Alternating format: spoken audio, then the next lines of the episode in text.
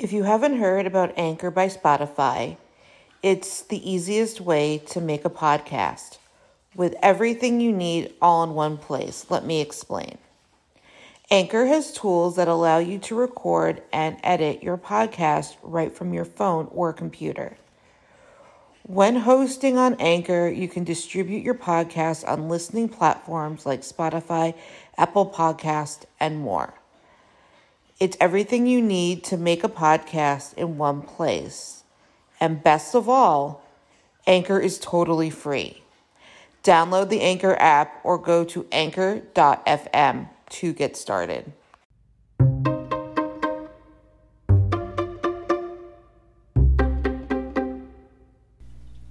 Thank you for listening to the Fierce Autie podcast, where we talk about disability, quackery, parenting, and Jewish life. Back in August, the scouting year started again. We had new Cub Scouts and now our pack is up to almost 80 scouts.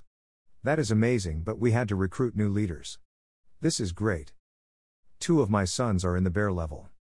This is all third grade boys and girls. There are six new bears, so we needed a new leader to help. I met a new leader we will call A. A seemed really nice at first. I had to miss the first meeting due to bat mitzvah lessons with my daughter. Not enough time for that and to charge my car enough to go.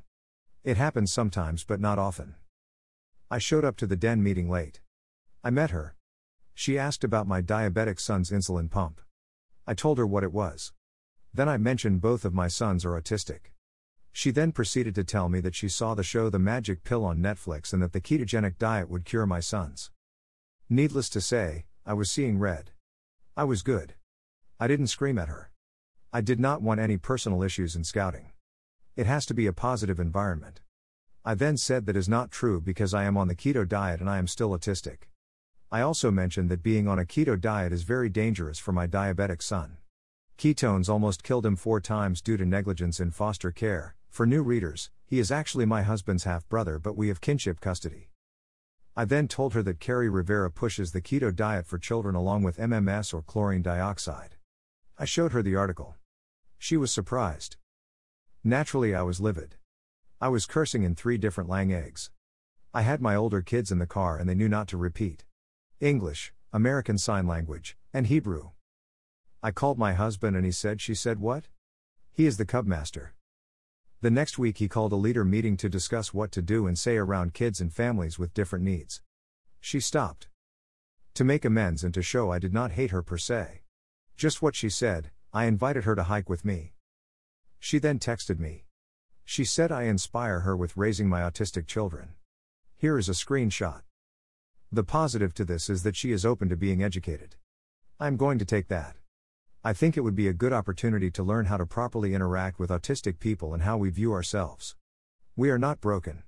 I think we could be really good friends. Being open to education is such a big step for any NT who really does not know. Don't forget to subscribe or follow on Spotify, Apple Podcasts, Facebook, Twitter, YouTube, and Instagram. Keep on speaking your truth and never let your flame burn out. Thank you for listening.